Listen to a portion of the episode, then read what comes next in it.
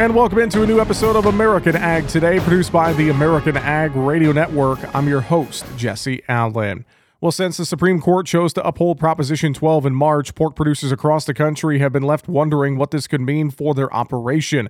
Proposition 12, a 2018 ballot measure initiative passed in California, set new housing requirements for meat sold in California. Illinois Pork Producers Association's Lana Chauvelin says that right now, Illinois farmers are not expected to become compliant with these housing requirements. That is something that they have the option whether or not they want to do that. But on the way here this morning, I was talking to our president, Chad Lehman, and I think the problem that they are all facing is what is the next step? If we don't become Prop 12 compliant, that's fine. But then as more states see what's happening, will they adopt Prop 12 compliances as well? And then we do end up having to adapt to those standards. California produces only 1% of the U.S. pork supply. However, they consume around 13% of the country's supply. Chauvelin adds that the problem does not just lie within California's Proposition 12. It's the fact that all these different states could start bringing up ballot initiatives and throwing these rules around that don't have any scientific evidence or guidance from actual farmers writing that legislation. So if we do say we're not going to be compliant, which that is what most of Illinois is doing, it costs several thousand dollars per pig to change up your operation to be Prop 12 compliant. Well, so then what happens? You look at the ramifications of that. California has less pork. The rest of the country has more pork.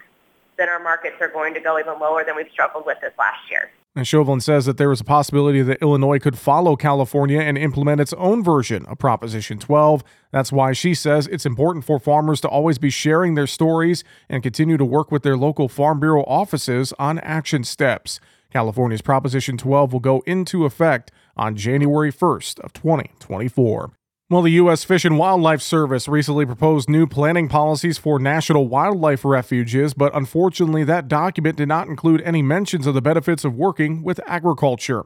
Shelby Hagenauer, Senior Director of Government Affairs for the American Farm Bureau Federation, says agriculture is a key part of national wildlife refuge activity. It's called cooperative agriculture, and this is a long-standing practice farmers and ranchers partner with a refuge to help meet wildlife management goals. In some refuges, agricultural activities were identified as a primary purpose when Congress established that refuge. It's important that this partnership is maintained in new policy documents. Hagenauer talks about what happens if agricultural uses were left out of the upcoming final guidance document. If the draft documents are not amended, it would be a missed opportunity for the service to send a signal to individual refuge managers about the benefits of agricultural activities on refuges. Agriculture on refuges both provides and improves wildlife habitat and the food resources for that wildlife. And that's consistent with current and proposed refuge planning goals. Grazing is an important management tool to keep invasive species in check, stimulate establishment of native vegetation, and also decrease fire risk by reducing fuel loads on a refuge.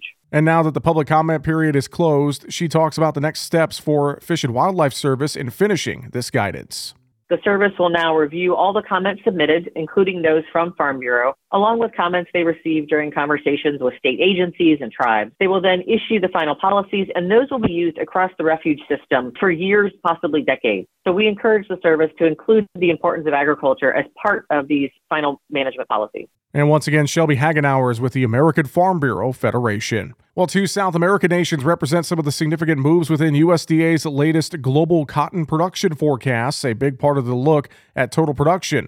But World Agricultural Outlook Board Chair Mark Jekanowski says there is a caveat. Kind of an accounting change that we made in the manner in which we treat Brazil's production. We shifted Brazil's production ahead one marketing year to better reflect when that crop is available on the market. Market analyst Alan Brugler with Brugler Marketing and Management says the USDA looked at cotton numbers and realized that production moved from the southern areas of the country to places like Mato Grosso or Goiás meaning more cotton needed to shift marketing years. They were showing it as being in, in year A, but it, most of it was being consumed and used in year B. And that was distorting the world's supply and demand balance sheet, making it look like we had a lot more cotton than we really did. They were basically having to stand on their head and whistle to make the in and the out match up. Brugler says that required the USDA to go back and do a major study on the timing of the supply flows, ultimately revising all historical data for Brazil and the world going back to 2001. Within the latest report, Jekanowski says while Brazil's cotton production forecast month over month rose by 800,000 bales within USDA's global balance sheet. Only 200,000 of that reflects a yield increase. The remaining 600,000 just reflects this shift in the way we account for Brazil's production. Argentinian cotton production forecast also increased over the previous month and combined with the Brazilian forecast offset lower production resulting in a 200,000 bale increase in world cotton production from September. Brugler says this was a major revision, only the third he's seen happen, and has a big effect on the marketplace.